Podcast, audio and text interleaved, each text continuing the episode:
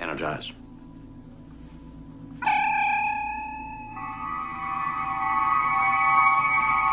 When this baby hits 88 miles per hour, you're gonna see some serious shit. I have a plan. You've got a plan. I have part of a plan. It's your weekly dose of all things geeky Class is Pain 101. The instructor's Casey Jones. movies, comic books, movies based on comic books, Excelsior! video games, toys, TV shows, Morphin time! professional wrestling, It's still real to me, damn it! all the things you got made fun of for in high school. Come on, you fuckers think that just because a guy reads comics he can't start some shit? So grab your action figures, bag and board your comics, and roll for initiative. It's time to talk nerdy to me. Yeah, yeah, don't tell them that. Unless you like that, then that's your thing. Just, you know, you do you. Well, someone has to. Hello! Hi. Welcome to a very special edition of Talk Nerdy to Me. Like the bicycle shop special edition? Uh, okay, not a very a, um, um, a very unique episode, not a very special episode. Like the bicycle shop episode? Yes, yes. I am your host, Captain Chris. No. Ah, I got it out. Haha. no. That's it. We're at. I'm, Still I'm no. the captain now. Uh, I mean, you can be the captain. I think at one point in time I was described as Rear Admiral Koran by you, so you know I can't say too much. um, this is Obi John Kenobi with me here, the most creatively named man in all of podcasting, Koran. Koran, Koran. no, Koran, according to your marriage license. that asshole. Koran. Uh, we are two men short this week. Um, One and a half. We knew Julian was going to be gone. well, that's true. Yes, uh, Julian is still missing. Uh, sorry, I don't have the sound clips to play. Uh, Rockapella is not here in my living room to do an Sadly. acapella. I know, right? I tried to get them. Cooler if they were. They uh, they're a lot more expensive than you think for a, a one-time thirty-second performance. I Uh, also think a few of them are dead now. So exactly. That's why it's so expensive. Uh, Julian's not here. We don't know where he is. Uh, he does this, you know, at least once every couple of years. Just disappears, goes walkabout. Uh, and uh, Captain Chris is somewhere north of the wall. We lost uh, signal with him. We hope he's okay. We're sending dragons to get him. Surely he'll be okay. he just left a note that said "gone baiting." I don't know if so. He's fishing. Was he with uh, uh, Danny Glover and Joe Pesci? No, no, Gone he- fishing? No, it's just a note that said "gone baiting." Oh, oh, baiting. what- Oh, wow. he Oh, what shit, he meant that's by a- that. It's a whole different thing there. so sadly, you're stuck with two of us this week uh, with the slightly truncated show. Uh, oddly enough, the last time it was just the two of us. Our topic was about Blade, and today, yet again, we'll be talking about Blade. about a Blade movie. Yeah, And uh, we'll get to start, finish. How do you want to do that? we'll get to that. Let's end with that.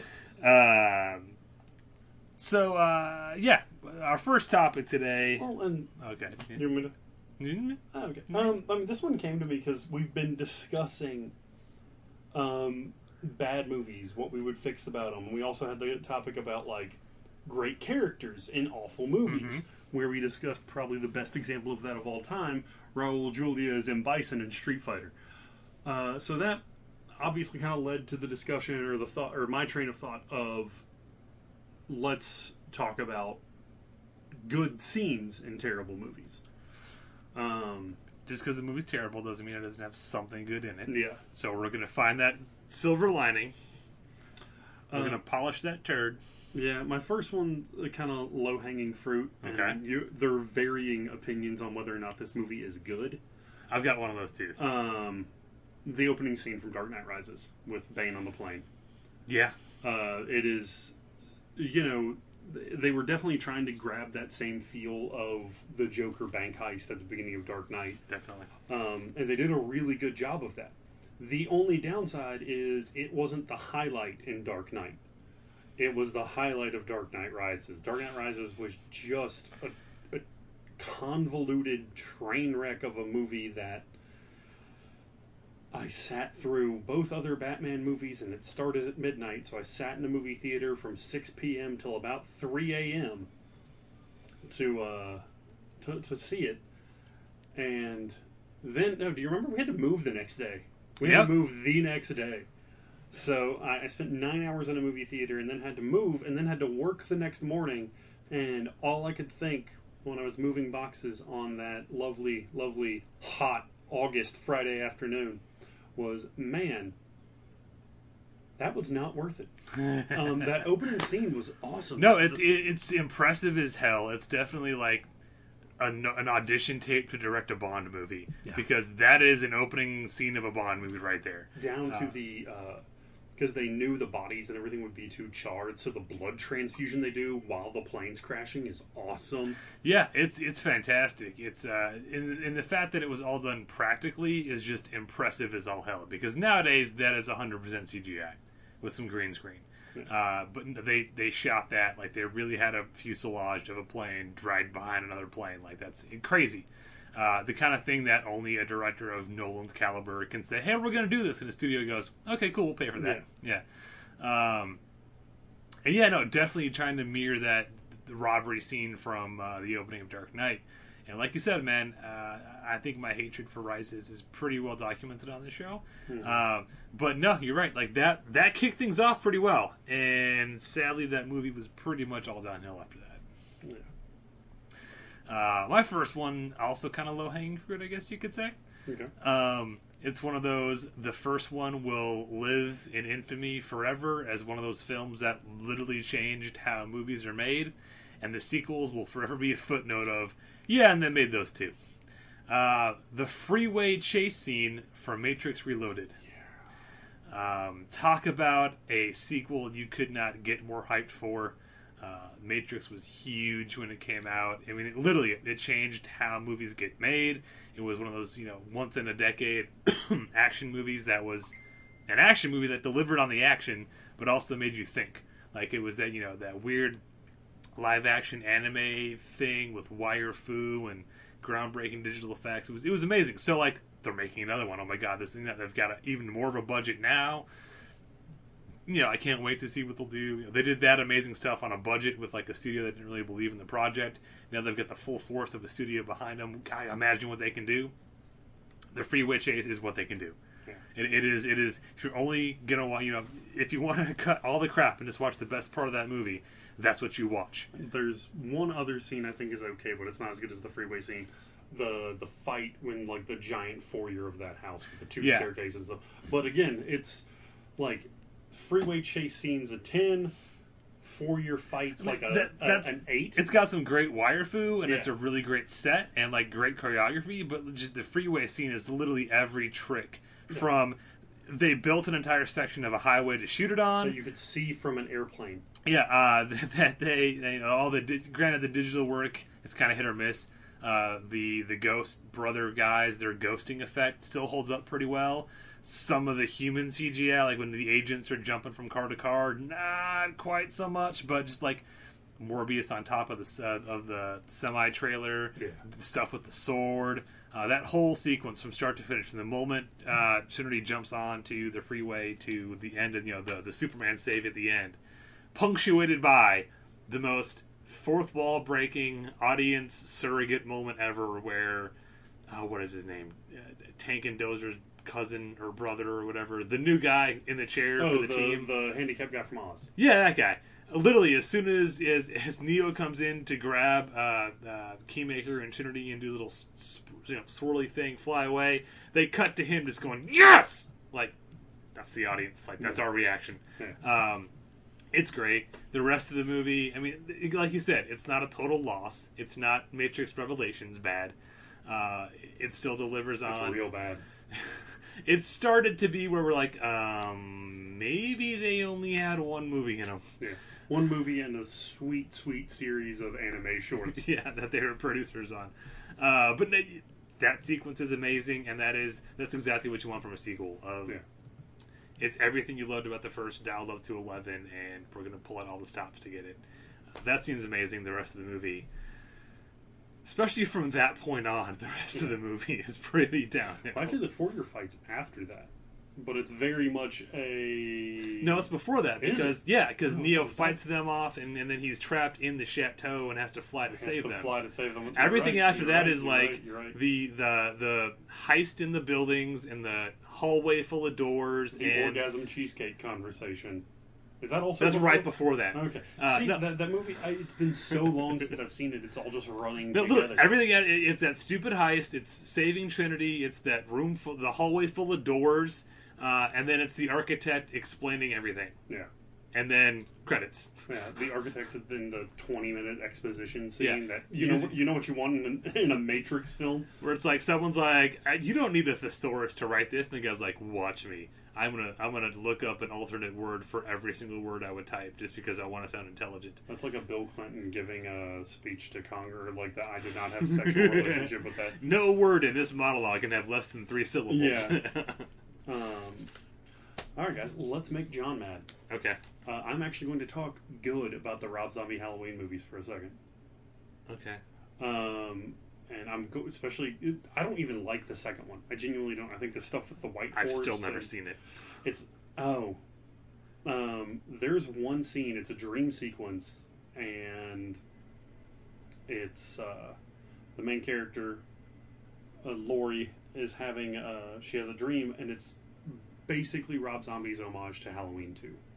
She's in a hospital. The, the whole opening, like twenty minutes where she's in the hospital, Yeah. and they, they remake, yeah, and it turns out it's the dream the whole time. Yeah. yeah, the, the the fake out that Yeah. you wished wasn't a fake out. that you wish was the whole movie. Yeah, um, but that was just, you know, that that's what gave me hope for that movie. And then I sat through the next hour and forty minutes, uh, which you know, I I like Rob Zombie as a director. I genuinely don't hate him. Um, even a movie I vowed to never watch again after I saw it in theaters. Uh, I, I can actually make a, a, a small case of mostly of I enjoy it because it's a great throwback to 70s film, but I can even make a small case for uh, House of a Thousand Corpses.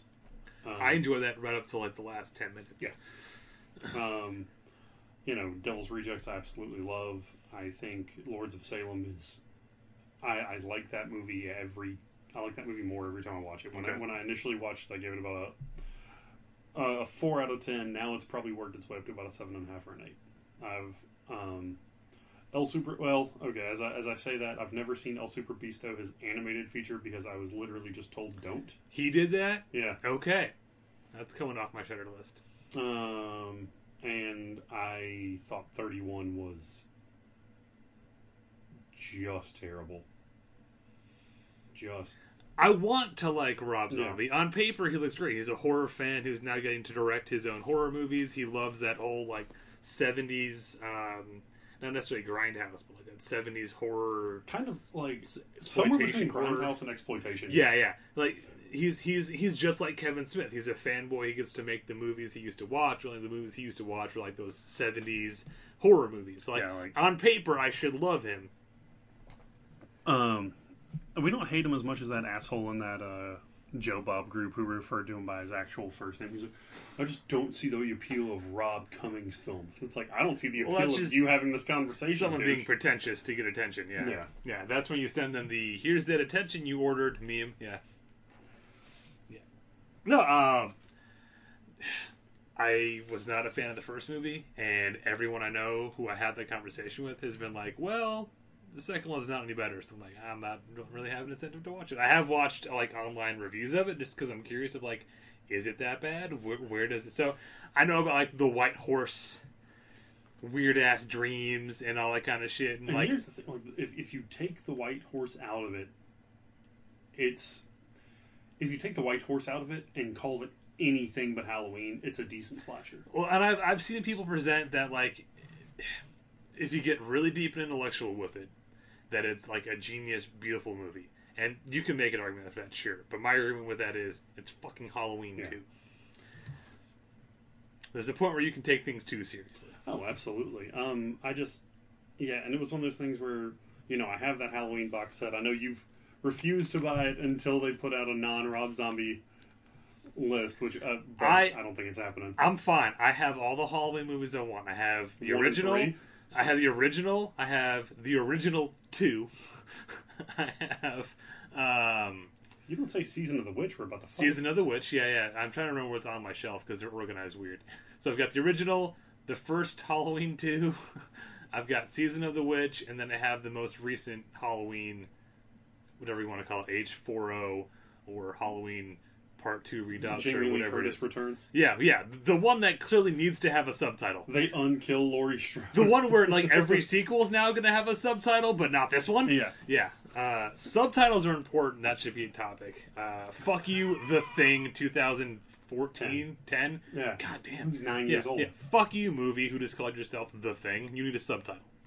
Um, But Mary Elizabeth Winstead's in it. no, I'm not saying it's a bad movie. So- I'm just saying it needs a subtitle. Oh, it's not great, but it has Mary Elizabeth Winstead, and as anyone who listens to this show knows, she is my future wife. she may not know it yet, but when we meet, we're going to fall in love. We're going to get married, and we're still not going to have children.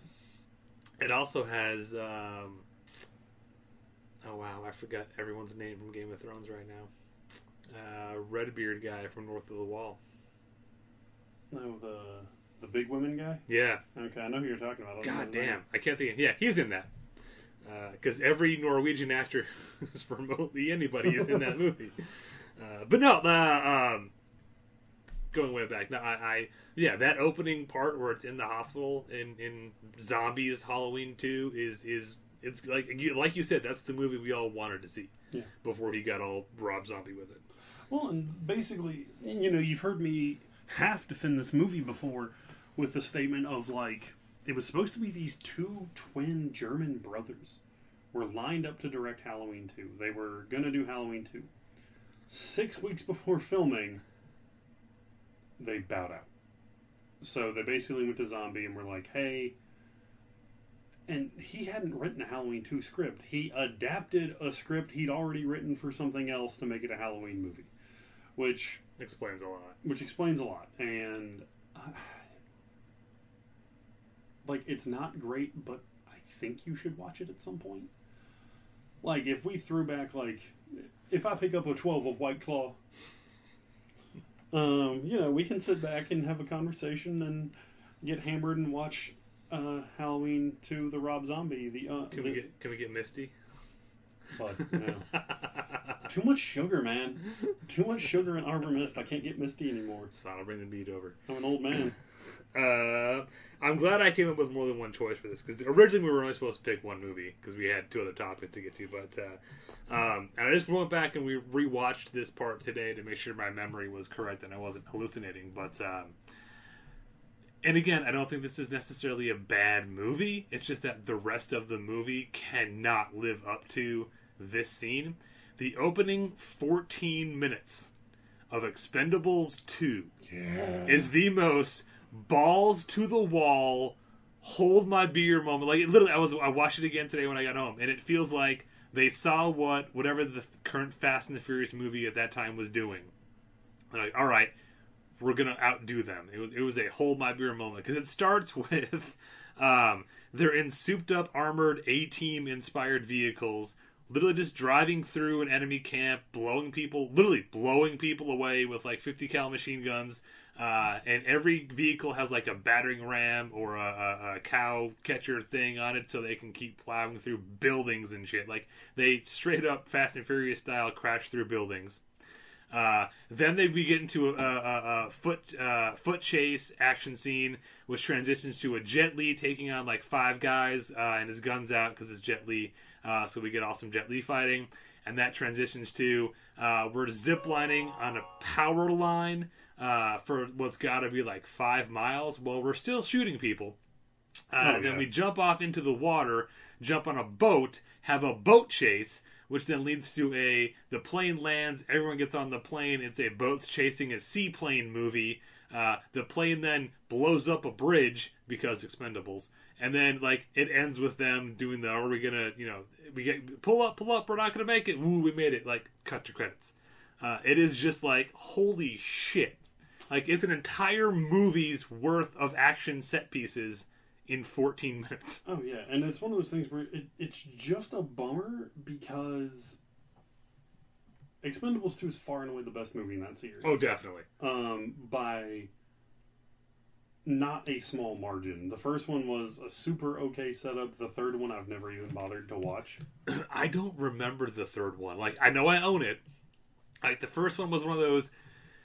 We threw way too many people in this movie, and we're trying to find something for all of them to do, and no one really gets any screen time. Like everyone kind of gets lost in the shuffle. Two, they kind of scaled it down, gave everyone something to do. We got a proper villain in Jean Claude Van Damme, literally a villain named Villain. uh, literally, I can't remember three. Uh, I I I know it exists. I never watched it because they dropped from R to PG thirteen. Okay. Because we've had this discussion before. You thought two was the PG thirteen. I thirteen. did. No, after watching the opening, like there's no fucking way that's a PG thirteen. Even if it's CGI blood, there's blood all over that. That's true. Yeah. Um, but no, like the rest of the movie's not bad. Uh, like you don't even meet Jean Claude's character in that first opening scene. It's literally like a Bond movie opening scene of like here's what here's the team, here's what they do. Uh, it catches you up. You can completely skip the first movie because if anything, it makes it make more sense. Because in the first movie, Dolph Lundgren turns out to be a bad guy, and they have a big fight with him. And then at the start of this movie, a he's still alive, and b he's just back on the team again. Like we just forgave Well, him. the, the, the the glaring thing in two that I remember is just Jet Li just leaves. He's there for the opening, and then he gets his cool fight scene, and then we had to get rid of him because he had something else to shoot. So I I feel like if we're going to talk about this topic, and this is another low hanging fruit one, you know this hurts me because I do love this movie. you can love a bad movie; it's okay. Uh, the opening scene from Ghost Ship. Yes. The God damn the Pro- snap wire. yeah, probably one of the most. Uh, I, I'll honestly say this, and I say this with n- no conviction or no disregard for anything. It's probably one of the best opening scenes in horror movie ever. Um, it's just, I mean, it's it's perfect. It sets the it sets the setting for this like haunted thing, and you don't know like you have to. They put it together loosely, but you know you figure out why everything happened and what did. But I mean, there's this awesome scene. They're on this nice, think like Titanic esque like dance scene. Everyone's in like Like 1930s cruise liner kind of thing. Yeah. and then all of a sudden you just hear this uh, wire come down, and you're viewing everything kind of like third person from this little girl's perspective, so you can't see what happens to her. Or nothing happens to her, but then she looks up and she's dancing with the captain of the ship, and half of his face or half of his head just falls off. And she starts looking around, and people are bleeding through like various parts of their torsos because their bodies have all just been cut in half. It was so crazy. It was so insane. It's diabolical. Yeah. I'm gonna go silence my phone now. Um, again, not a great movie. Nothing to like really write home about with it. It's not. It's not winning any awards unless it's what are so, unless they had a category for best opening scene in a film. Um, Which I'd say we should do, but I'm pretty sure we've done that on the show. and Sorry. I'm pretty sure we probably talked about Ghost Ship at that point. Probably. Yeah. Uh, and I probably brought, I'm pretty sure I brought the uh, the Expendable two opening scene up before, but um, yeah, and, like I don't think it's not a terrible movie. I've seen definitely seen worse than that, but uh, that opening scene was because it sets the bar of like you. I went into that with very low expectations, and then that scene happened, and I was like, maybe I should turn my expectations up a notch or two. That was pretty good. Yeah. Uh, see, now I wish I would have come up with more than two. Uh, I've got another one. Go for it. Um, I've actually got two more. Okay. Uh, I can rapid fire these if we need to or whatever. Um, did you ever see The Collector? The movie, like, it was done by the Saw producers. It was originally supposed to be like a Saw origin story. I want to say yes because it sounds familiar. Um, did you even know they made a sequel to that called The Collection? nope. Yeah. Okay. Uh, as dear friend of the show, Josh Thacker has referred to it as one of the most unnecessary sequels of all time. And we had this discussion, and it's uh, only possibly second to the movie I'm about to mention after this. It has this awesome, kind of very reminiscent from um, Ghost Ship opening scene, and the rest of the movie is just dumb. Like, in, in a movie that features drugged out meth heads who are so addicted that they're basically rabid and have had their tongues cut out so they can't speak.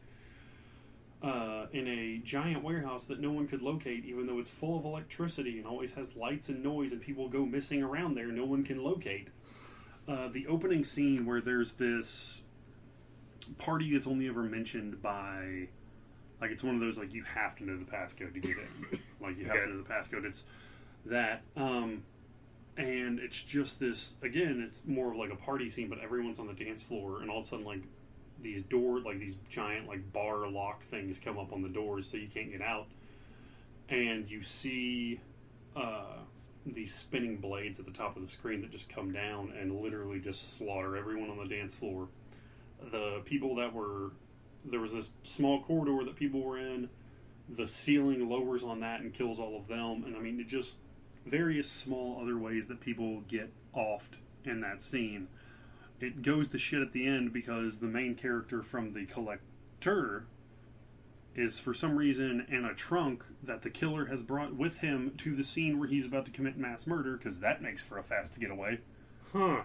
and so he busts out. But if you look at probably, it's not the very very opening scene because that's got the girl sneaking out of her house to go to the party and everything. But I think it's like the second scene in the movie. It's really good. Like it's pretty rad. The rest of the movie is terrible. Yeah. Um, and I know you're still looking, so I'm, no, I got one for you. right, go ahead. Um,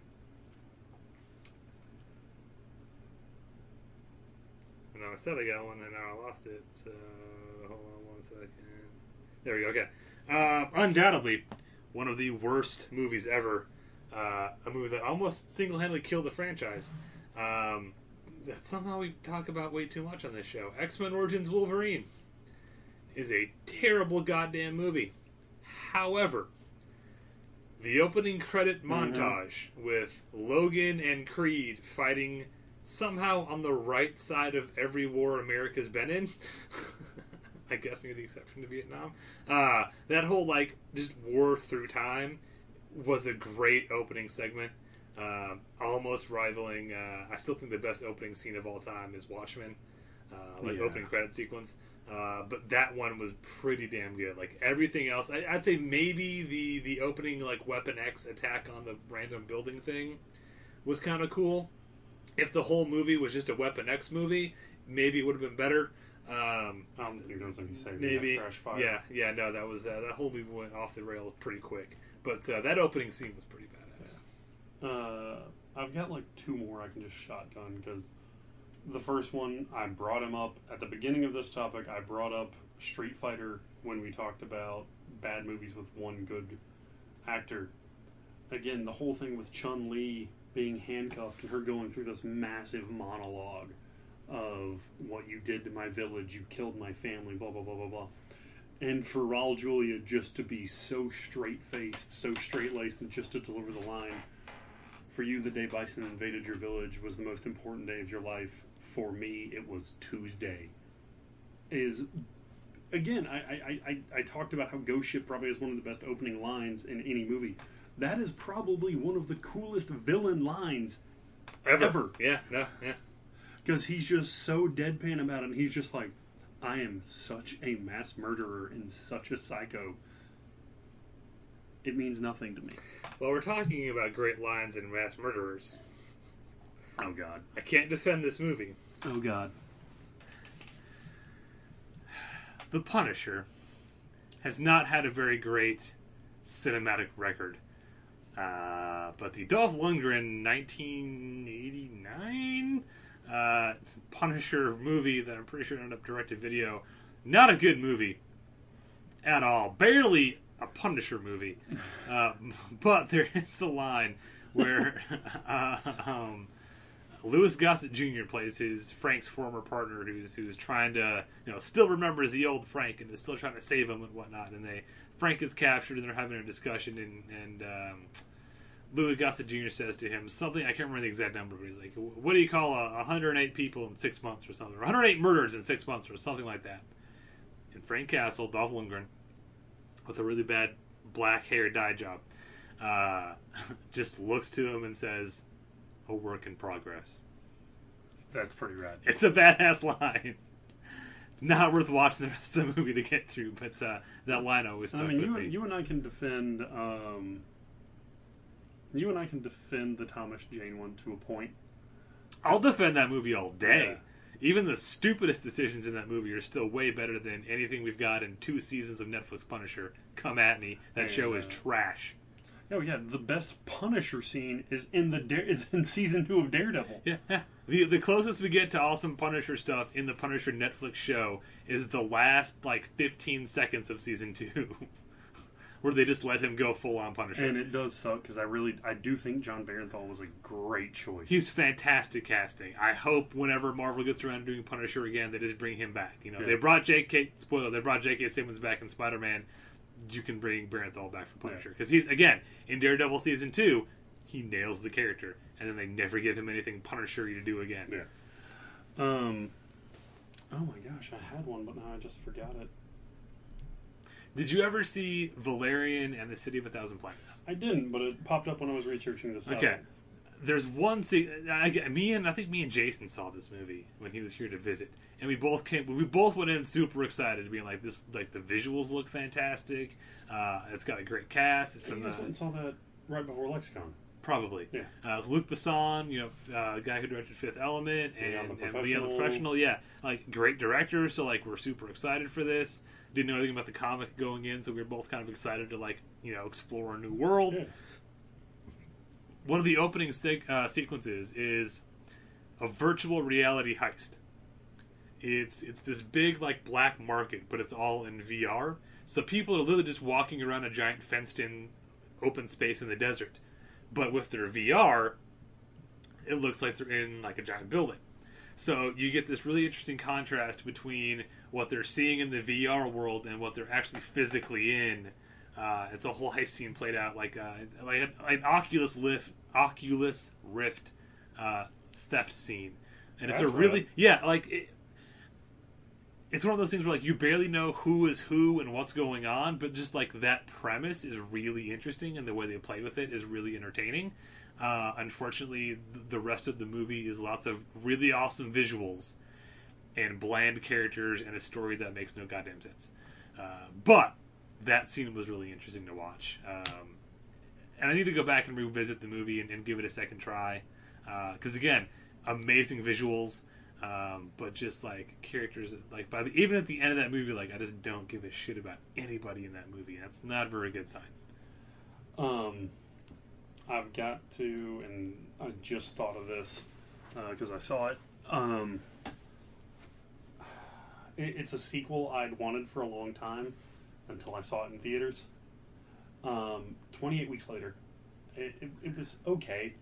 I understand they definitely went with more of a, definitely had more of Alien Aliens comparison on the lower budget. Make it the action more movie, yeah. But that opening scene where they're like eating stew by candlelight, and you think it's gonna be like midnight or something, and then like one of the one of the, like logs or something gets busted out, and you see the zombies, and you see that it's just like this bright afternoon, and they're just they've just basically locked themselves in this cabin in the middle of nowhere.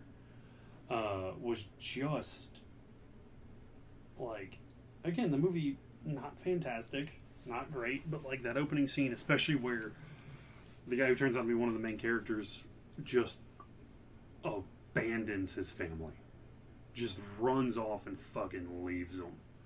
It was savage.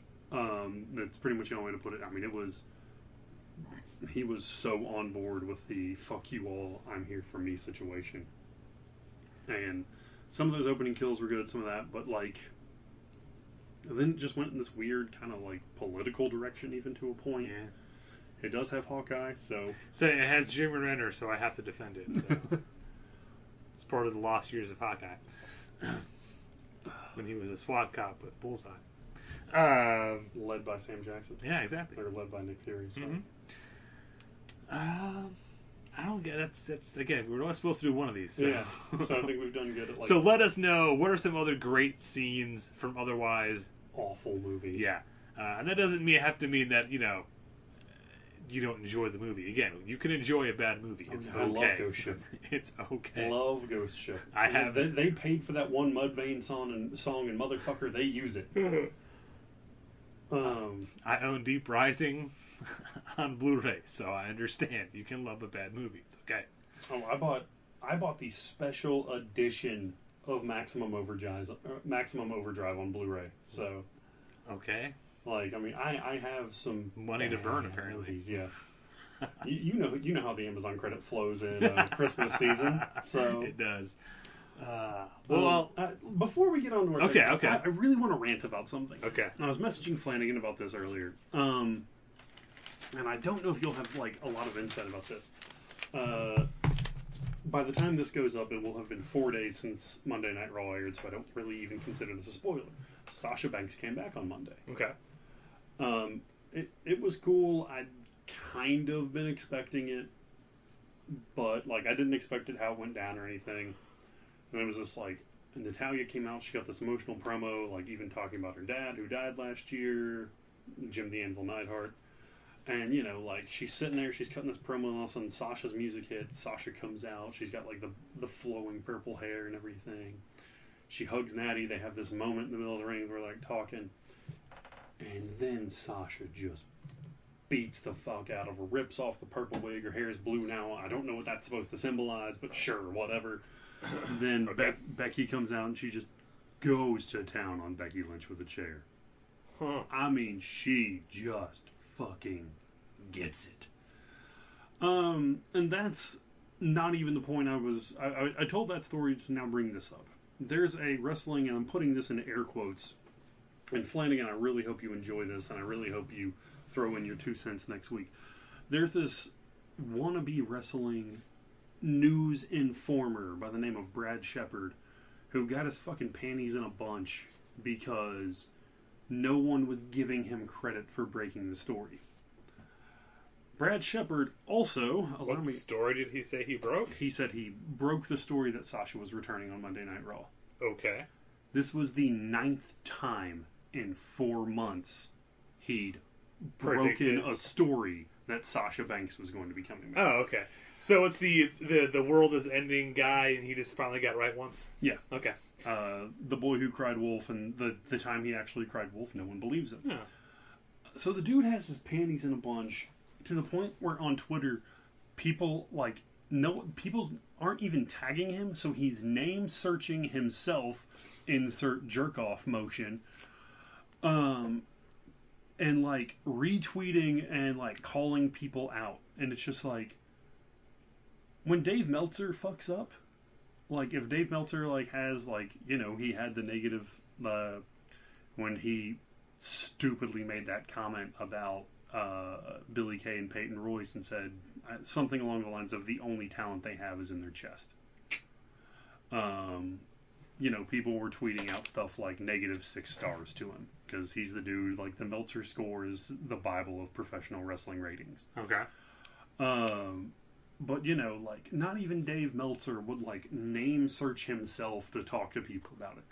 What level of jack like of jackass masturbatory do you have to be at to name search yourself to try and get into Twitter arguments with people? Remember earlier when I said uh, just when you send somebody the "Here's that attention you ordered" meme? Yeah, it's the same situation. Yeah. Uh, the and I understand it's definitely a douchebag thing, but I really just wanted to like, because I feel like the, the wrestling industry specifically has this. Everyone wants to be in the backstage. No. Yeah. Like everyone wants to know what's going on backstage, to the point where I've like, kind of pulled away from all that. Like, you know, I I read stuff that I see on Reddit. Like I've seen that both the Usos have had several DUIs in the past couple years. I will go on the record right now and say I think they both need to go to rehab for it. They both need to seek treatment. However, you're not going to find me tweeting about that. You're not going to find me doing anything in those kind of situations aside from years and years ago, uh, CM Punk was trending on Twitter because he'd been spotted in Chicago. John, where does CM Punk live? Chicago. Guess where he's lived for almost the entire 40 years he's been on this earth? Well, seeing his name is CM Punk. Chic. Sheboygan. Yes, Okay. Sheboygan. and it was just one of those things where I I just tweeted and I was like, CM Punk is trending because someone saw him. Again, did not tag him in the tweet. CM Punk is trending because someone spotted him in Chicago. Dot dot dot dot dot. The town he lives in. Dot dot dot dot dot. The town he's lived in most his life. This is why people hate wrestling fans. I, and it's just this. Again, maybe it's just me, but I feel like the Hey, did you hear Chris Hemsworth is hanging out in Australia? Fuck, really? I know, right? Sweet. What next? You're gonna tell me Sean Connery's hanging out like somewhere in Europe? Scotland. uh, yeah, no. That look, look. I don't know if you heard this. The president of the United States probably goes to the White House on occasion. What? No, Yeah. no. He lives in uh, Mar- Mar- Maricino, Mar-a-Lago. There you go. Maraschino Cherry. Yep. That's where he lives. Yeah.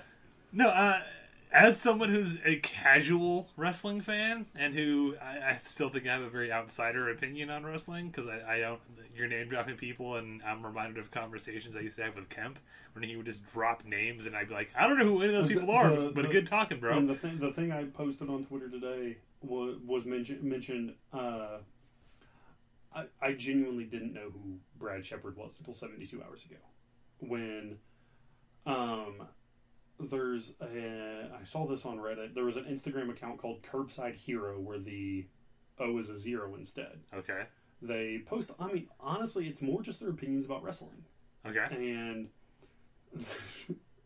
they're kind of trolly, kind of douchey. So they always call out Brad Shepard when he predicts Mhm. incorrect news. And he reported them so much for bullying that their account was threatened with deletion. Well, first of all, YouTube sucks. Instagram. Even worse. Fair. Uh, but no, like there, there is like we talked about gatekeeping fans in the past, and, and and you know people who are so attached to a fandom and so possessive of a fandom that if you if you're not on their level, you know you're a filthy noob and get the hell out.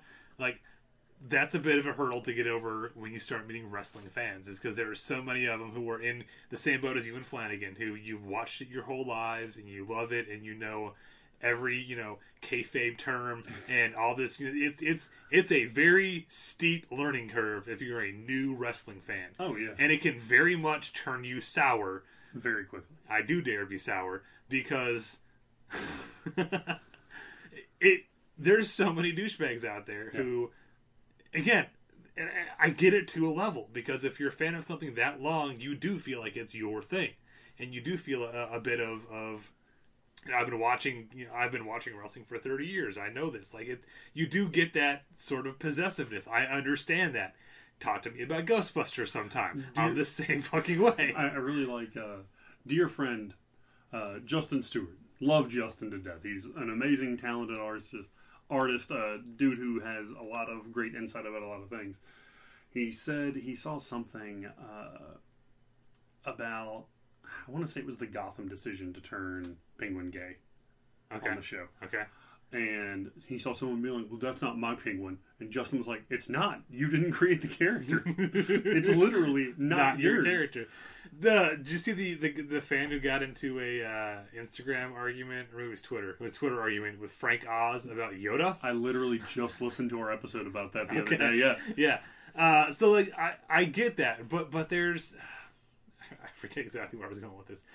Uh, there is a lot of gatekeeping in wrestling, and there are a lot of people, and it, it's gotten to the point now where because every wrestler is on social media, and because there's so many YouTube channels dedicated to following wrestling, wrestling as a whole. Yeah, it's we talk about trying to go into movies blind, where you know, like I didn't watch the trailer, I'm not following the behind the scenes stories, I just want to go watch the movie. Yeah. Like that's how I am with wrestling. I don't want to know whose contract is up and who signed with what and who's feuding with who in real life backstage and who's you know got into an accident and, and like that ruins wrestling. Like watching SummerSlam, knowing already that my boy Finn was gonna lose, not because he's helping put over a wrestler who's coming back, but because he's about to take two months off.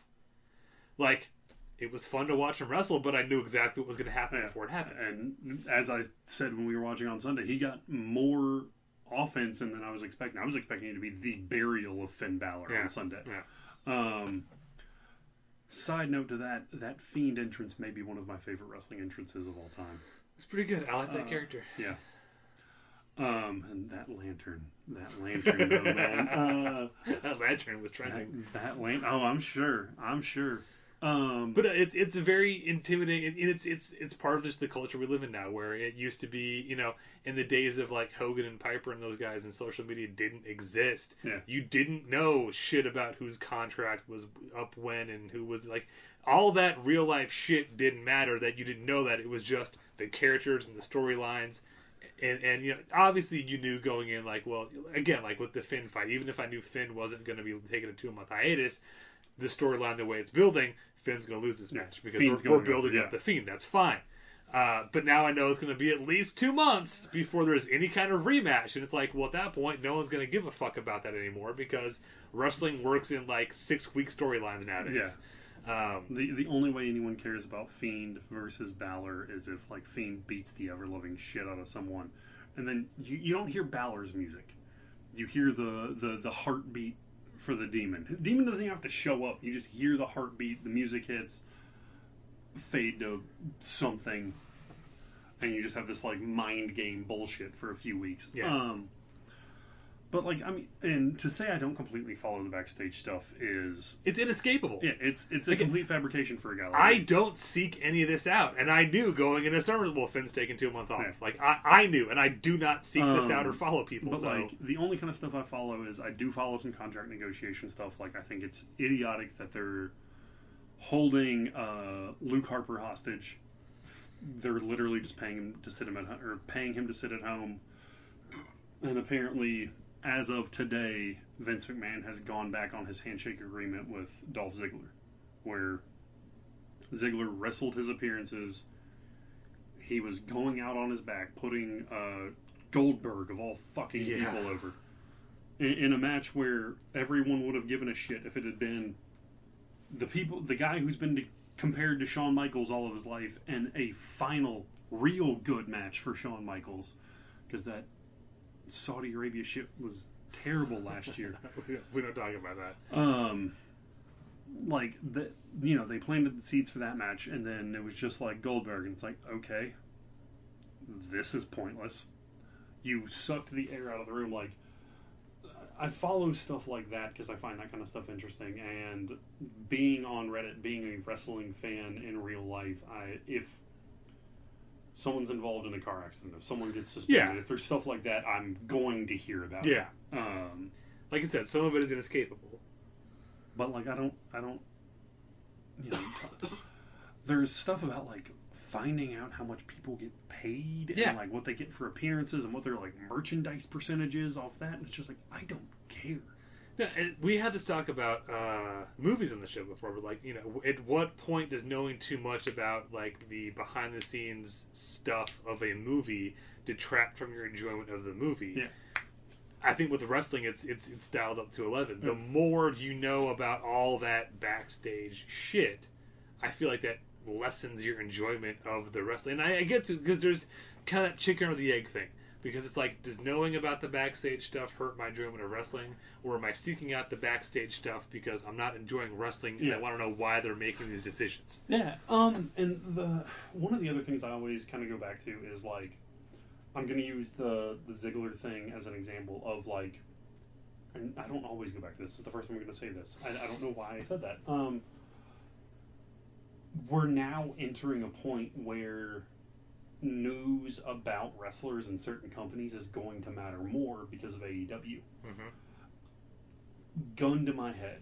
Uh, the Young Bucks and Kenny Omega are wrestling Chris Jericho and two mystery partners on October 2nd, 4th, whatever it is, for the debut of AEW on TNT. I would have predicted it would have been Ryan and Nick, Dolph Ziggler, Nemeth, the Nemeth brothers, as Jericho's partner, making their debut as a tag team on TV. If Vince had honored that con- that Right. deal he had with Ziggler, since he's not, oh, it's funny we're talking about Ziggler. He's probably going on stage about twenty minutes at Comedy Off Broadway. Um, so yeah, we got to go. We, we, we got to head. Um, but no, like it's just, and they're like that's the kind of stuff I do find interesting, are the contract disputes and all that. But like when the news about Brie Bella being pregnant broke, I was like, I would have found out in a few weeks anyway. They're gonna mention it on TV. Like, Yeah, I, good for you. You reported on a story and it turned out to be true. That's great. I could literally pull scenarios and names out of a fucking hat and guess that's going to happen on wrestling. Like it, it, get over yourself. Yeah, and it's very much one of those things where it's like, is it really reporting a story if you're posting like Brie's Twitter photo of her holding up a positive pregnancy test? That you're just retweeting at that point. Hey That's man, not- I totally called that in Spider-Man: Far From Home, Mysterio was going to be the bad guy. Yeah, no one's giving me credit for breaking. I, I called that on this show when the first trailer hit, man, and no one is giving me my attention or my 15 minutes Calm because I called that. Brad Shepard, calm down. No, I'm going to go on Twitter and look up people who are mentioning my name but didn't tag me in it. So yeah, and I, I know uh, Flanagan responded to me, or the the show responded to me on Twitter, calling him and tagging him about being such a dick. And I, I'll I'll actually still I'll throw this out there on air, Brad Shepard. If you want to come on our show and defend yourself and show actual true evidence that you were the person, the absolute first person on Monday not your prediction for SummerSlam last Sunday because she didn't show up Sunday. oh, If you want to come on our show and show undeniable proof that you were the first person to break the story that Sasha was showing up on Raw, we're giving you that opportunity. We will Skype you in, do whatever. I'm not paying you to come to Lexington because I don't really give a shit about. we're also you. not tagging you in the post about this because you can just look it up on your own. Yeah, We're probably going to tag him on Twitter. no, we're not. We're not. No, fuck that guy. Fuck that guy. I don't even know who he is, but fuck that guy. Yeah. If I had sound clips right now, I would play the Christian Bale behind the scenes. Oh, good for you! Yeah, so I, I just I really wanted to rant and complain about It's that for a few minutes, and if you can't rant on your own podcast, where are you going to rant? I figured we needed to pad for time. Uh, well, I don't know because this next topic, yeah. Now this is going to be. I I apologize. So this is one of, if not the last, of our fix of film. I think we'll do more, but I think this is the last of the first batch anyway. So for the last few weeks, we've been doing fix of film. Uh, which is a little different from our fix of franchise stuff we used to do. Uh, the concept is take a, a movie that's mostly regarded as being a bad movie, and watch the movie as it is and pretend that you are a producer who just saw that as a rough cut of the film. What do you do? How do you fix it? Can you fix it? Um, so we're trying not to do stuff like oh just scrap the whole throw the whole thing out and redo it. Like no no take what you've got and try to work with it. Try to make it better. Um, is is the idea behind this? We've already done Mortal Kombat Annihilation, and what was the first one we did? uh, it was a sequel. Yep. No, No? it wasn't a. Yeah, it was Yeah. a sequel. Oh, Yep. uh, Jason takes a boat. There you. Jason takes Manhattan uh, and in Mortal Kombat Annihilation. Today we are tackling the killer of the Blade franchise, Blade Trinity, um, which is appropriate because we just talked about how backstage uh, or, or knowledge of ba- behind the scenes shenanigans can affect your enjoyment of a film. We're going to get into some of that. Um, we love the Blade franchise. Blade One, great movie. As never given the credit it deserves. It was a pre-Matrix, pre-Spider-Man, pre-X-Men comic book movie. Oh, it yeah. came out the same year as Batman and Robin. Really? Yes. Like that movie does not get the credit it deserves for being it doesn't. the first uh, R-rated comic book movie and the first African American led superhero movie. Suck it, Black Panther. Wesley Snipes beat you to it. Um, By about twenty-one yeah, years, that bud. the movie just never gets the credit it deserves. Yeah. But all that being said, Blade Two Probably just the single greatest thing ever put to film. It is. It's like it's like Citizen Kane. uh, you can't see, but my hand is like at my waist. Citizen Kane, Godfather, Shawshank. and then Shawshank. Shawshank, and then way over top of my head because I can't reach any farther than that. Blade Two. yeah, that's true. That is Uh, just factual. fact: Guillermo del Toro won an Academy Award. Fact: Guillermo del Toro directed Blade Two. There go. Sorry, ergo, because I'm the architect now. Uh, Blade Two, greatest movie of all time. It's true. You can't argue Uh, that I believe my, my my cousin Harrison put it best when he said, "As a film I've gotten the Lifetime Achievement Award, I think that would be fitting for Blade Two. Uh, and the last time we did an episode, just the two of us, we told you why Blade 2 is the greatest movie ever. You can go back and listen to that because we're not talking about that today. Today we're talking about the weak limp to the barn that was Blade Trinity. Um, where do you start? Hold on. I got two pages. Uh, God, I'm, Yeah. um, I, I can give you five words to, Okay. or four words to um, just fix part of it. Before we get to that, let me set the stage for how bad this movie is because I did some homework. So, Ebert, acclaimed film critic, Roger Ebert, gave Blade 1 3 out of 4 stars. Fair. He gave Blade 2 3.5 out of my- 4 my stars. man. He gave Blade Trinity an astounding 1.5 out of 4? I mean, I would have given like That a half. That actually seems Yeah, high. That seems way too high. Uh, it has like a 28, I think, on Cinema Score. Uh, it's it's it's bad. It's Uh, bad. I believe Z- Zach Conley, of all people, has my favorite Letterboxd review of all time for any movie with his Blade Trinity review of this movie just makes me sad. yeah. And his his Blade Two, his Blade Two review is 100 out of five stars. Because it's the greatest. It's true. Uh, And yeah. here's the thing: like, I, I know we we we mentioned Blade Two a lot on the show. I know we give it praise. The thing is, that's not a bit. No. It's not a We're genuine. Yeah, we're genuine. I Love that movie. yeah. Uh, when it comes to superhero films, uh, Blade Two is number one. When it comes to comic book films, Blade Two is number one. Honestly, if, if it's if we're talking comic book films, I don't even think we get into the Marvel in my top five to be Yeah. straightforward. It's uh, it's it's really the last time we've seen any kind of horror superhero Yeah. crossover.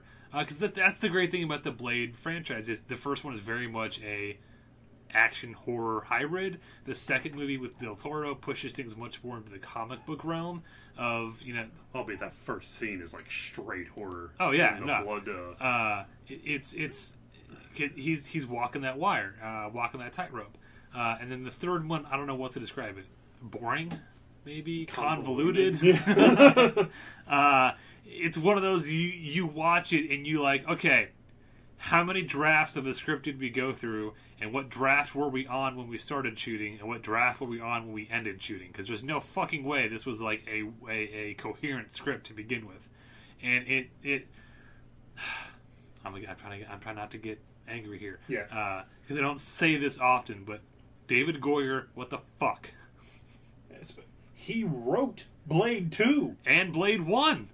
He wrote then Batman Begins. Then they let him direct. he co-wrote The Dark Knight, which is one of the greatest movies of all time. Clearly, the guy has talent. Like he reinvented Blade in Blade One, and then carried it forward for Blade Two. And this should have been a fucking slam dunk if he's getting to write and direct the third chapter of Blade. I I did not look up. Did did they slash the budget between Blade Two and Blade Trinity? Um, I'll check. look. I I, don't. check. If they, it couldn't. have I mean, none of those movies were very huge. I don't think any of those movies cost more than maybe sixty million dollars. Like they were never huge uh, budget. The the the problem here was baggage. David Goyer had stuff he wrote in Blade One and wrote in Blade Two that got cut, and he really, really wanted to do them, whether they made any sense or not. Uh, so we got them in Blade. That opening car chase is left over from Blade One, which is, which is why the car is back. Um, that whole thing with people being, uh, you know, vacuum formed, sealed uh, in in uh, uh, uh, Reynolds wrap. Left they're- from Blade yeah, two. yeah, yeah, left over from Blade One actually. really? Yeah. Um, It you- had the budget for Blade Two, uh huh. fifty-four million. Yeah. The and it made 154 million. The budget for Blade Trinity 65 million, 128.9 box office. Yeah, it's not good. Um, so you get again, you get a script that has so many ideas going on that none of them really ever tie together. Um, I'm just going to run through my notes from watching the film real quick because most of them are negative. First of all, I'll give it this: the one thing you can say about Blade Two, it has not aged the greatest. There's some really shoddy CGI. That CGI fight in front of the lights is So full props to Blade Three for going physical and practical with the majority of their stuff. The fight scenes, there's not a lot of wire fu. It's a lot of just choreography. That whole car chase scene is real. Um, even when Dracula turns into like the monster form of Dracula, That's a suit, It's a guy in a suit. Yeah. So props to that. Um, speaking of Dracula, why are you? Uh, why frame Blade for murdering a human if you're just going to have Dracula come and kill him? Because those are two stories that happen in the same one. Uh, what makes Blade cool is that he lives in a completely different world from the rest of us.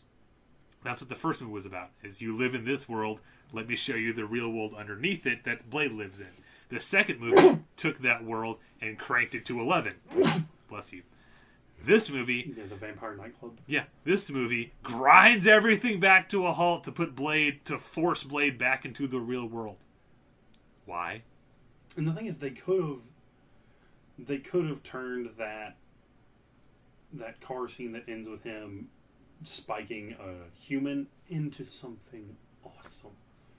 They could have, and it's one of those things that, like, when you see it and you're like, "Holy crap, they're setting the groundwork!" Like, here we go. Then, like ten minutes later, you're like, "What?"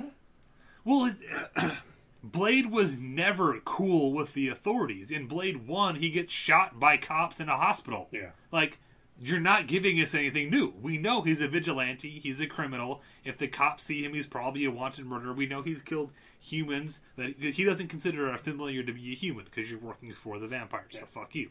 Like, that's not new information.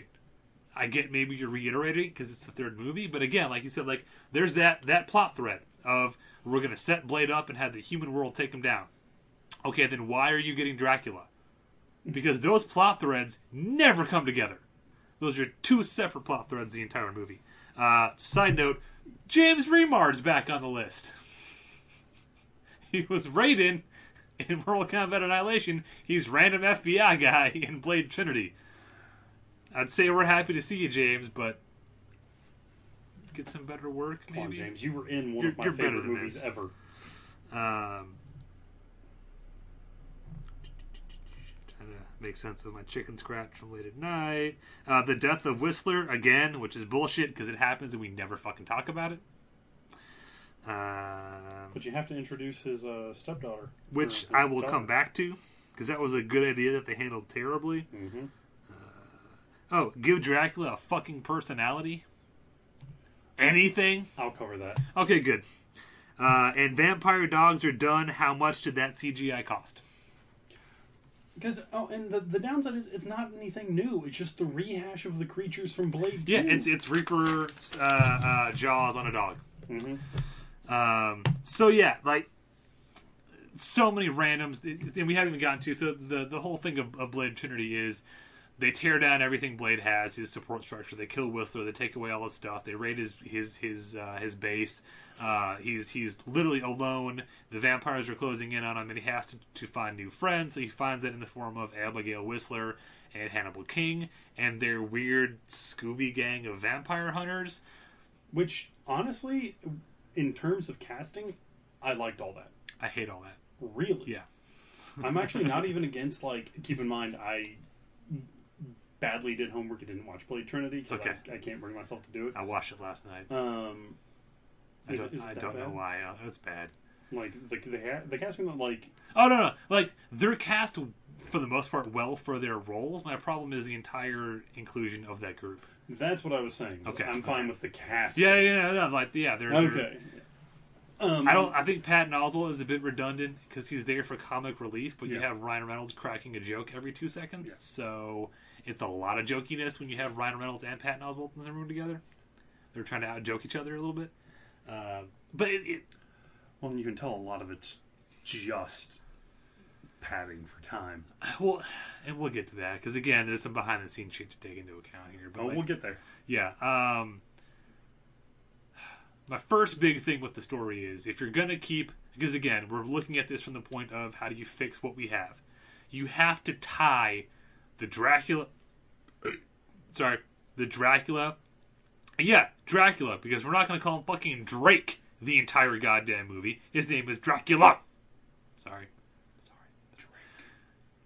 Drac. Even. I'll take that. If you don't want to say Dracula, because that's too many syllables, fine. Call him Drac. Call him Vlad. Call him Lord. Call him whatever. He's got plenty of names. Don't call him Drake. Um, we're, we're not going to recast Dominic Purcell, even though I really wish we could, because Dominic Purcell playing Dracula now might be kind of cool. Him playing Dracula in 2004, he just looks like a baby. He just looks like a big, bald chested baby, and I don't take him seriously as a threat to Blade ever. Oh, we're, Uh, we're gonna get there. I did yeah. a ton of recasting. Okay, okay, okay. Uh, so here's my pitch without recasting people for the most part. So, um, post Blade 2, the vampires, uh, the Vampire Nation has no leadership. They're disorganized because we killed them off at Blade 2. Um, those that are left are trying to find Dracula because they need strong leadership. Yeah. They're literally getting their asses kicked by Blade and all these you know, Hannibal King and Abigail Whistler. These new hunters are popping up. Um, they're they're on dire straits. Uh, I'm borrowing a little bit from Dark Knight uh, here, where you know the, the the criminal world's turning to someone they don't quite understand, kind of thing. Um, so Whistler and Blade uh, get taken down by the FBI because they're trying. The vampires are trying to flush them out of hiding. Uh, they're trying to drag them into the spotlight so they can basically tie Blade's hands up long enough that they can go focus on finding Dracula and not fending off Blade. Um, we find out that the FBI, the lead officer, is under Dracula's control. Because the thing I want to play up in this is we've we've they keep saying I watched all the behind the scenes shit too, and they keep saying it's the third movie, you want to do something new. It's the third movie, you want to bring something new into it. Okay, cool. Up until this point, the vampires in the Blade universe are very sci-fi. It is a virus that mutates a human body. In the second movie, the Reapers are a augmented strain of that virus. The thing we've never seen in a Blade movie is Blade taking on an old school supernatural vampire. When they first talk about Dracula, they're very quick to say, "Oh yeah, all that stuff from the the movies and the books, that's all bullshit. He can't turn into animals or mist or any of that crap." 30 seconds later, he shapeshifts throughout the entire movie. So apparently he gets some superpowers, but just not those superpowers. Fuck you, go full out Dracula. So the FBI uh, agent in charge who's hunting down Blade is under the control of Dracula, a la Renfield from Bram Stoker's Dracula. Uh, so now you're directly tying those things in together. Dracula is just using the FBI as a tool to tie Blade up. Uh, hold on, I'm trying to get through all my notes that I really, really wrote in chicken scratch. Uh, so Blade's on the run. Whistler's dead uh, by Dracula's hand in my version of the story. Um, Blade has to turn to Abigail and Hannibal King for help. He he finds out that Whistler uh, has been setting up other uh, um, splinter cells of vampire hunters throughout the world. Uh, that's not just Blade and him. Uh, so he's now turning to the nearest cell for help, and that happens to be Abigail and Whistler. And Blade and Abigail bond over the loss of Whistler. In my version, Abigail is not the whole "I was uh, born later out of wedlock" she's bullshit. not a she's not a bastard. Yeah, no, no. She's straight up. She's she was an infant when Whistler's family, his his wife and his other daughter, were killed in the incident he tells us about in the first movie. She was an infant. Whistler gave her up for adoption because at that point he was going off to dedicate his life to kill vampires and Oh, he couldn't yeah. raise a child. She, when she turns eighteen, tracks him down because she she has vague recollections of what happened because again she was an infant. Finds out what happened to her her family, and now she wants in on the family business. So Whistler's been training Abby in secret. This is the first time Blade meets her. Uh, but he knows of her. They bond over that death. Literally, I have Blade giving Abigail uh, with the gun from the first movie, the Mac 10 from the first one. That was Whistler's gun that Whistler gave to Blade. Blade gives that to Abigail in Act 3 because guns are cool. Um, so the plan is to turn vampirism into uh, to, to take over the whole world, uh, turn everyone into vampires. Um, we'll do the whole thing where they're saving people to, to breed and feed more, you know, uh, food basically. Uh, the Night Stalkers have a sample of this virus that Dracula and them are trying to use, uh, and he's trying. They're they're trying to reverse it, which is where the whole Daystar virus thing comes from. Which is not in my version a thing that kills all vampires. It's literally we had we don't know how to kill Dracula. Kind of go back to the Reapers in Blade Two, where the usual vampire killing methods don't necessarily work uh, because they've been engineered uh, to be resistant to them. Well, Dracula's a whole different ball of yarn. So silver, sunlight, garlic, all the usual things. So the the first that whole stupid chase scene um, where Blade's running after Dracula, and you don't know why Dracula's running from Blade the entire time, and then he kidnaps a baby and throws it off a roof, and Blade catches it and says "Kuchiku." Yeah, that's gone. We're axing all that. Instead, the first time Blade and Dracula meet, because it's fucking Blade, and he spent his whole life killing fucking vampires, they get into a knockdown, drag out fight where Blade pulls out every weapon and every tool in his arsenal to try to kill Dracula, and nothing works. Nothing. Silver, he's already out in daylight. Uh, uh, garlic, uh, the EDTA coagulant, you know, puff you up shit. Nothing works. Blade gets his ass kicked by Dracula, who pulls out a whole host of supernatural powers, turning into mist, turning into a bat, uh, trying to hypnotize him, but Blade's immune to that. It's literally these two titans sizing each other up in a first fight. And Blade gets his ass kicked. So that we can set up the rematch going into Act 3. Uh, I don't have the whole story, you know, beat for beat, but basically, um, we've already had to use Wesley Snipes stunt double through most of this movie. And we'll get into that, I'm sure, in a minute. Uh, so we don't necessarily have to get Wesley back to do all these reshoots. Just get his stunt double to do these fight scenes. We'll be okay. Uh, so then going into Act 3, the Daystar thing is an augmented version of the vampire's own virus that we we get a sample of Dracula's blood from that first fight and we make a version that it's, it's this virus that can kill him. We're using science to take down the supernatural. Um, third act goes as as, as it, it does in the movie. We have to go rescue Hannibal. Uh, oh, the one other change I make: axe the whole Scooby Gang. Don't need him. The one person I want you to bring back because we're trying to do this virus thing. Karen from Blade One. The I forget the name. The Blood Doctor. Who, who literally fi- figures out in the first movie a cure for vampirism. Bring her back. There's a skill set we can use. Uh, I don't. It's not like you saw her in much after that. Exactly. so- Uh, uh, so yeah, bring her back. She's working with Abigail and, and Hannibal to try to figure out this virus. It's a character you can bring back. You know, show Blade some humanity if you want to. Whatever. Get that love triangle going again. Um, bring her back. That's where the virus and all that stuff comes from through Karen, not some random character we just met because it's the third movie tied all back to the first one, which I was going to do. Uh, third act goes down as usual. We're rescuing Hannibal. We kill a bunch of vampires. We use a bunch of cool weapons. Uh, Blade and Dracula have the epic rematch. It can still be a giant sword fight. That's the one cool thing in that movie is that they have an epic sword fight, and that's always cool. Um, Motherfucker. I like that. yeah, uh, God. yeah. Fuck that movie. Yeah. Um, and then in the end, it's it plays out the same way because I actually don't hate the ending of Abigail, you know, shooting the the arrow virus into Drake, him dying. But his last act is to because he respects Blade so much, uh, is to turn him to shapeshift into Blade. So the cops come and they think they have Blade's corpse, and then in the the hospital morgue it turns back into Dracula. Uh, I would have it ash up at the end there. So you're because- getting rid of Ryan Reynolds too. no, no, Ryan Reynolds is there. Okay. Uh, you're we're- just getting rid of everyone else. yeah, we're gonna cut. I'm, I'm. I don't mind Hannibal King. I think he's a great foil to Blade. Blade is a guy who speaks through actions, not words. He's a guy that he he doesn't speak very much. Hannibal is the exact opposite of that. He never stops talking. Those are fun foibles to watch play with each other.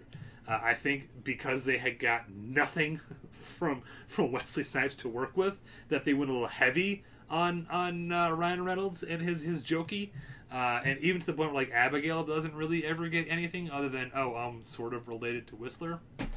Um, but anyway, so those are my story notes, my thoughts, my ideas about restructuring Blade. Um,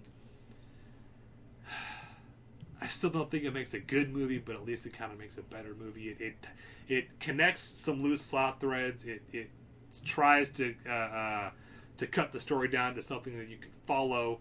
Um, I don't know. And here's the thing: I'm going to do my recasting Okay. first because I feel like once we start talking about the other thing, we're going to go for a while. Okay. Um. Here's my thing: I I recasted three roles. Okay. Um. Give me just a sec. Okay.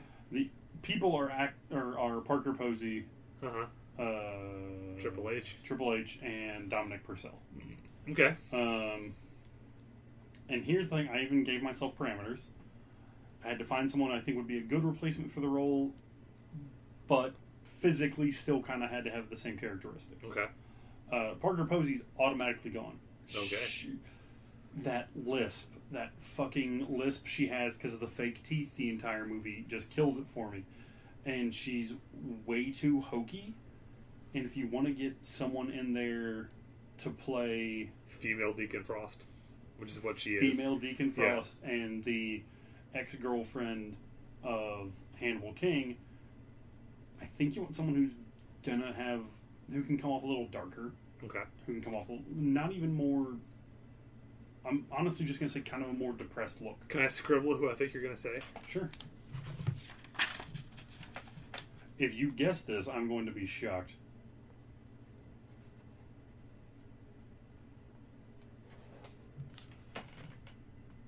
No. Okay. Um, I would go with later this year. She came out with what was kind of a cult comedy hit. That year being 2004. Yeah. Okay. And uh, she was great in Donnie Darko. Jena Malone. Uh, she would have been 20 at the time. So I, I, I really think she would have been a good fit because she was, she still had, she had a lot of popularity at that point because Donnie Darko came out in 2000, really didn't hit until about 2002, 2003 when it hit the like the home video market. Yeah. Market. So you've got built-in fan base there. You're grabbing the goth crowd simply by having the girlfriend from Donnie Darko in your movie. Um, For the record, my scribble guess was Fairuza Balk from The Craft. which is a good. I mean, it, but at the same time, I feel like you're just Typecasting. yeah, her and Parker Posey just kind of seem That's fair. uh-huh. For Triple H, um, I told myself I had to keep a wrestler. Okay. In 2004, you go with a guy who hadn't really made much of an action statement yet until the next year. You go with The Rock. No. No? No. The Rock has too much personality because that character is just, he's a goon. That's fair. He's the vampire equivalent of Jaws. And my only issue with Triple H, other than that stupid fucking ponytail, uh, why does a vampire have silver teeth in the Blade universe? Because silver kills them, but he has silver. Yeah. Again, he's supposed to be Vampire Jaws from James Bond. Casting, okay, fine. He's there just to have a big knockdown drag out fight with Ryan Reynolds. He does that well. Uh, the Rock has. You can't Fair. cast He's The Rock just to be the goon. He's too much The Rock. Um, Yeah. Then again, we'll, we'll, we'll keep it wrestling. Okay. And we'll go with the the second time I've mentioned him on this because he played the Russian in the Thomas Jane Punisher. Kevin Nash. You Super take- Shredder himself. you take away a lot of the, the vocal things. He's six ten and a half. In real life, they build him at seven foot for wrestling. I mean, the dude is a fucking yeah, no. monster. That'd have been awesome. And fifty, I mean, fifteen years ago, he would have been in his mid forties. Perfect. So, I mean, you know, he had long. I mean, you know, at that point, he had long gray hair. I mean, he would have been a good fit for the role. Kill off the hair as is then. Yeah. Yeah. Um, and here's a little bit of fan service for Okay. the show. Okay. Dominic Purcell's out. You want someone that's big, brooding in that role. You already know who I'm going to say. It's Karl Urban. God damn. It. I mean, I will never argue with that casting. Um, and it, again, it's one of those things where I was thinking about it, and I was like, "This is about a year before Doom, and like that could have built up his action star power." Sorry. Another terrible movie with a great scene. Dune. Yeah. Um, but like that could have built up his action star power. He does play an awesome badass vampire in Priest. which is probably the only good part of that movie. Yeah. Uh, again, it's a. I love it, but it's terrible. Uh, but no, like again, I'm never going to argue with casting Karl Urban. Yeah. And like, like again, I think Dominic Purcell now would mhm. make an interesting direct because now he's he's got some age on him. He- My, my problem was with him being bald and clean shaven, and they literally shaved his chest, and every shirt he wears comes down past his man boobs Yeah. because they have his exposed chest. Even his goddamn armor exposes his chest. Like he just looks like a Fabio version of of Dracula. He, he looks too babyface. I never take him seriously as an adversary to Blade. Yeah. Uh, I'm trying to think. Like, I just Parker Posey and Triple H just have to go. I didn't hate him that much, uh, but again, if we're just gonna dreamcast this movie, then fuck yes, Karl Urban all the way. Um, yeah, and uh, and and again, like they they're ca- they're characters that are just there to serve a function. yeah, and especially now that we've talked about it, like God, Kevin Nash. Um, because if you want someone big and intimidating, get the guy who's nearly seven feet tall. Yeah. and don't have him talk much. Yeah, exactly. Because like that, if you want to talk about something that uh, pulls you out of a movie, Triple H going, "Why the fuck are you talking about my dick?" Yeah, it's not good. I just want It's- to give myself a concussion, head, like banging my head into your Don't table. ever try to outsnark uh, uh, Ryan, Ryan Reynolds. Reynolds. Yeah, it's not going to work. There's a reason that, that, that he just is Deadpool, not cast as, just Is. is. Yeah. Um, no, again, like it hurts me because I, I I enjoy Ryan Reynolds in this movie. I really enjoy what little uh, Jessica Biel gets to do. Um, she's badass in this movie at a time when we weren't really getting a lot of badass females. She could have had a great, interesting character arc, but they didn't want to go full Whistler with her, which I don't understand. She could have had a really great relationship with Blade. Uh, they could have carried on that that mentor, uh, like because the whole thing in the first Blade movie is, and, and uh, Del Toro talks about this in Blade uh, Two on the commentary. They have a very old gunslinger passing down his guns to the next generation Yeah. relationship. That could have been an awesome thing because again, it's the third movie. You want to change things up, start transitioning Blade into that role of there's this new generation of vampire hunters coming after me. They do things differently, but this is one I can I can I can. Uh, uh, uh, we have a connection with Yeah. and transition Blade into more of the mentor thing. Have him that could have been awesome, and I don't know if that was written in and we never got to shoot it because, and we'll we'll get to this We're now. going to cover it shortly. uh, notoriously, okay, Four words. Okay. When we when we came up with this, I had four words that can fix a lot of the problems this movie has. Make Wesley Snipes care. send Wesley Snipes to rehab. Apparently, Yeah. Uh, no, it's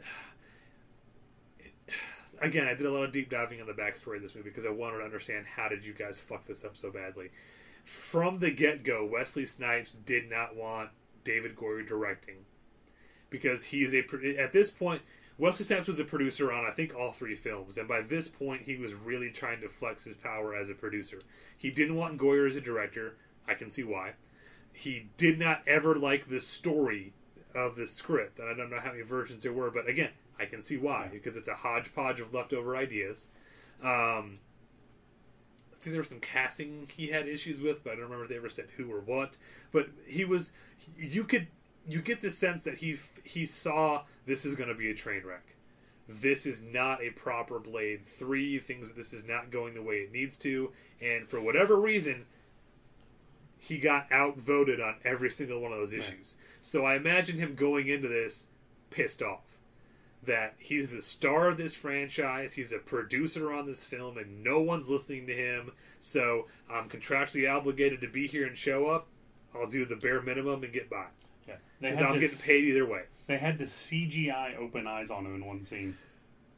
you watch the behind the scenes stuff and it's insane because every time they cut to uh, behind the scenes of them setting up shots and stuff you never see wesley snipes it's always his stunt double Apparently, if it, if it is not a front on shot or a speaking role with Wesley Snipes, it's his stunt double. yeah uh, even, again like they do interviews with the actors and splice that in you can tell they did one interview with wesley snipes and they are milking that one interview as much as they can because they repeat it over and over and over And he again probably openly states he doesn't like. I mean, he, you can probably see the air of "I don't want to be here" in that interview. It's and for someone who loved, and I, I just mean th- this wasn't a recent thing. I, I saw Blade Two three times in theaters, um, and I didn't have a license. I, I, I either had to ride with friends or get dropped off by my parents, or in one instance, my aunt and uncle when I was up spending some time with my cousin. Nice. Um, you know, there, there was no facade. There was no joke. Like, I mean, I've always loved Blade 2 since its release in 2001, 2002. Had to be two because I was already living here. Yeah. Yeah. It was one of the first times we hung out. Yep. Um, It is the bedrock of our relationship, sir. and that's Orange County. Oh, sorry, That's sorry. Orange County. hey, John, you going to see Orange County? Fuck yeah. and so a friendship was born. Um, but just, and I, I did end up seeing Blade Trinity twice. Um, I went to go see it on a Friday night, and then went again with some friends that the following Sunday afternoon. It's the first movie me and Captain Chris ever saw together because he notoriously is not a big go to the theater guy. Uh, but he was already in love with Ryan Reynolds. Uh, I didn't learn until years later he'd never seen a single Blade movie until this one. So I can only imagine how fucking confused he was the entire first like 30 minutes of this movie. Um, but even then, I was like, this, and, and he loves the movie, which is why I wish he was here to, kind of defend some stuff a bit. But uh, he loves it. I hate it because I know what the Blade franchise was before this movie and that it died after this. Yeah, I know there was a TV show after this, but no one talks about Sticky Fingaz Jones Blade. When you say Blade, it is one name. That's Wesley Snipes. Um, good luck, Mahershala Ali. No, seriously. Um, yeah, we like- mean we mean that honestly and truthfully. I Uh, want to see this franchise come back. I would fucking love to see. I was listening to um, uh, Caravan of Garbage today, and they're talking about the first Blade movie, and they're t- you know they they brought up that Marvel's redoing Blade in the next few years probably, and Wesley Snipes still loves this character, still very much close to his heart. I would lose my shit and cream my pants if they cast Wesley Snipes as the new Whistler. Oh yeah, um, it it's ideal casting. It really is. He's uh, you know he's old. He has gray hair now. I mean it's Perfect. It writes itself, and it's it's the send off to Blade to Wesley Snipes that we never got. It's and you know this is a franchise. This is a franchise I genuinely love. This is a franchise I genuinely want to see succeed. That's why when they announced Master, I can't never say- Mahershala. Mahershala Ali, where I was like, hell yeah. I was like, if if you're going to redo Blade, that's who I'd cast. Um, that's the dude I would 100% go with. Yeah. I had like when they announced it, zero complaints. Um, and we'll, we'll veer off to I hate Yeah. fanboys for a minute. Okay. To the point where people were so angry and hating on it so much that Wesley Snipes took to Twitter as Blade and took up for him. You know, it's just he talked about like how he's going to be a great daywalker, not Blade. He called him the, daywalker. Just holy fucking shit! Like I, I'm such a fucking nerd. I have goosebumps right now talking about it. Like, it's what. It's the passing of the torch that had to take place on the internet instead of in film because people suck so much now. Back to Blade Trinity. Ugh. I know. Sorry, we had to go back there. Uh, And yeah, it, it really does kind of suck to hear that part of the reason the movie sucked so much is because Wesley Snipes was so angry. But it's also kind of cool to hear that he cared and had so much passion for this project, he didn't want to be a part of something he knew was going to kill him. yeah, uh, it breaks my heart. And uh, like, there's that Patton Oswalt story from his stand-up about you know uh, Wesley only answering to the name Blade and being in the trailer getting high all the time. And like when you read about all the arguments he had with the other producers and specifically like with Goyer, the director, like it kind of starts to make sense. Like you know, it was it was almost like a, a Batista Guardians three type of scenario where it's like he didn't really want to do this. No one listened to any of the, the feedback he gave on anything about this project, and he was contractually obligated to do it. So he's going to follow his contract to the letter, and when he's done, he's gone. Yeah. And that's basically the vibe I got. It's like it, it sort of makes that behavior make a bit more sense. It's still shitty because you want to be like, hey, dude, just just give it your all and at least make the most of it. Uh, you know, obviously the movie might have been a little bit better if he gave a shit about any of it, but you can see why he didn't. It's marginal. Yeah, Um, I didn't realize all that stuff with Goyer and everything. So make Wesley Snipes care. Maybe is unfounded because he did. Yeah. He just he cared about Blade. He, Yeah, I, I would change your make Wesley Snipes here to listen to Wesley Snipes. Yeah. It's because this is a like it, talk nerdy to me. You will. Th- I can guarantee probably sometime in the next four or five weeks you're going to hear us talk about Blade again. And when we did our "What would you want to be rebooted?" and Julian said Blade, thinking it was going to piss me off, I was like, "Fuck yes, do more Blade." Yes. Like I want Blade. Desperate for when in that that golden glow of um, Daredevil, Luke Cage Netflix series when it was like the sky's the limit and oh man look at these these Marvel properties with a harder edge to them these are so great I from I was pitching like do Blade and do uh, Ghost Rider as Netflix series those would be awesome And hype up your Hit- horror elements and Hitmonkey. and, and Hitmonkey, obviously. uh, I, I, I was all about that, uh, and that's not going to happen now. But I would still like the Blade series wasn't a bad idea. There's some legit good episodes in there. Um, It was very. It was poorly advertised, rushed. I it was on Spike. It was on Spike. Yeah. Airing after Monday Night Raw. So you're talking Mondays anywhere between, depending on, because that's when they just had kind of carte blanche.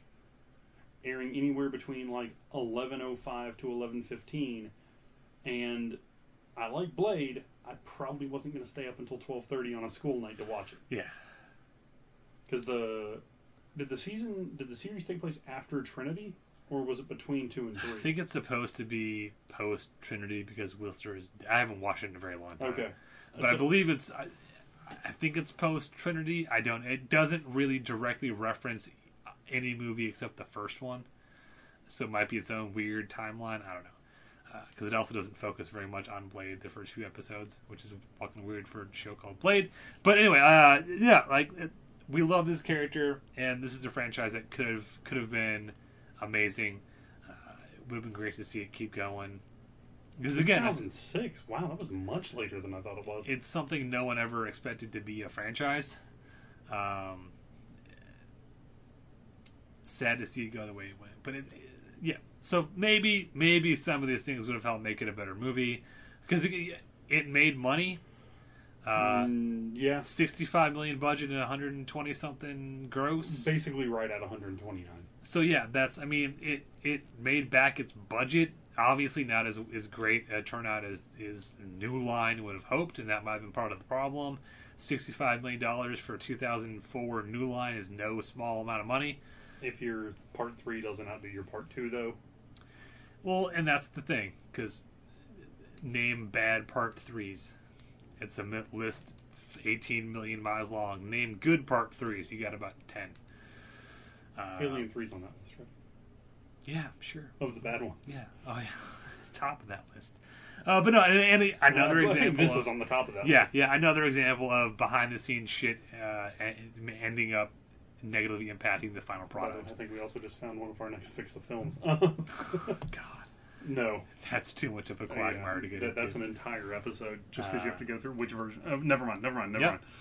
Blade Trinity. Um, yeah, so uh, th- there were good parts to it. There really were, but at the end of the day, it just pales in comparison. And just objectively, it had a tall it had a tall task trying to ever be better than Blade Two. yeah, Um, it and you know, Blade Two had a hard task being better than Blade One. Um, I'm not saying Blade One wasn't its faults. no, so, Blade Two has that. It, every first sequel has the advantage of all the groundwork's been laid. We don't have to explain Yeah. the rules. We can just jump into the world. Uh, and, and that's again one of the biggest flaws with this movie is is the first Blade movie takes place very much in an underworld. Like yes, there's the world we all know and live in, and that's you know Karen is the doctor is sort of our, our guide into Blade's world. Um, but it takes place from you know Act One on, the end of Act One forward. It takes place completely in this world of vampires and hunters that Blade lives in, and we get to explore that. The second movie takes that world and cranks it to fucking eleven. Yeah, I, I definitely agree with what you said about the. I don't need Blade in the real world. Yeah, I this don't need to see news stories talking about how like the the, kill, the mass murderer known as Blade has been captured. Yeah, th- that whole roundtable psychiatrist discussion scene, like, why are you here? Like, the whole reason Blade 2 did so well is because it took a cool world and cranked it to 11. Give us more of that, don't contract it. So, again, you want to bring something new and cool. Bring in that classic supernatural vampire. Yeah, if you can make a, uh, if you can make for the sake of, I want to make Obi John laugh. If you can make the Paul Heyman version of a vampire going into a uh, jerk off booth not feel out of place, then I mean make that work as opposed to an actual news story feeling so out of place. yeah, make your story make sense. Stop throwing in ideas from that got cut from other movies and try to. Again, this is like a patchwork quilt of a plot, hmm. and a lot of stuff doesn't tie together, and a lot of stuff goes nowhere and makes no sense. The death, the actual death of Whistler, is in this movie, and it is it happens, and then I don't think we ever talk about it. I don't think Abigail ever even actually is told, "Hey, he's dead now." Think she's already aware when they save Blade. We presume that because at one point Hannibal says Whistler and Blade has like a what look, and then it's Abigail. But again, there's no scene where they uh, the two of these characters, who Whistler was such an important person in their lives, never sit down and commiserate about missing Whistler. Yeah, there's no there's no mourning scene for the guy you see break into a vampire hive to save and try and turn Whistler back human at the beginning of Blade 2. Yeah. There's and uh, you, you know, it's we've talked about this not on the show at length before. This is a movie we both wanted to love. Yeah. Um I was all about this movie. Yep. I was gonna be Hannibal King for Halloween, and then I saw the movie yeah. because I can't be Blade. We've discussed that before. You can't. It doesn't work. Cosplay doesn't work that way. No. A black any black person can be any character and it's fine. Uh, I can't take a. I, I can't be T'Challa. If you dress like Blade, people are just going to think you're someone from the Matrix. Yeah. Yeah. But anyway, those are our ideas to try to fix Blade Trinity, if it's even a fixable movie. Uh, Also, one more throwback. A good scene in a terrible movie, the Blade breakout. yeah, the, the, there's some great action scenes in this movie. Uh, Ryan Reynolds and Jessica Biel were really giving it their all. They went through like six weeks of fight training and stuff. Like some great fights. And the one line that will always, always make me laugh is when they're repelling the guy up and down, and the cell phone starts going off, and he's holding him, and Blade looks at Ryan Reynolds. He goes, "Is that you?" Oh, then it must be you. To the guy who's like cell phones ringing in his pocket when they're threatening to drop him off the side of the building. Yeah. Um. And then he just lets him go, and Ryan Reynolds just. Well, remember, familiars are not really people. Yeah. And uh, Kuchiku. God damn it. Mm-hmm. Yeah, never gonna let that. That that is the. When we talked about uh, Mortal Kombat Annihilation, we talked about the uh, Mother, you're alive. Yes. You will die. Yeah, yeah. That, that line where Blade looks at the baby that he caught because Dracula hid behind a baby and then threw it off a cliff or a, a building because that's what Dracula does. And then Blade catches it and goes, Kuchku. Never forget that that happened. Because that. Watch Blade 1, and then I tell you, hey, he's going to hold a baby, and look at it go, Kuchiku. And you're like, fuck you, John. No, he's not. Yeah, that's how low this franchise sank in one movie. Yeah. All right, guys. Okay. well, uh, thanks for being with us as we threw a show together, kind of by the seat of our pants. We commiserate about Blade Trinity. And talked about t- talked about a lot more. And John let me rant about shitty wrestling for a little bit. So trying to think if there's any. Uh, yeah, no, no, yeah, it doesn't matter anymore. We're done. yeah, we're done. Thank you for listening. And fuck Blade Trinity. Yeah, and fuck David Goyer. I'll say it.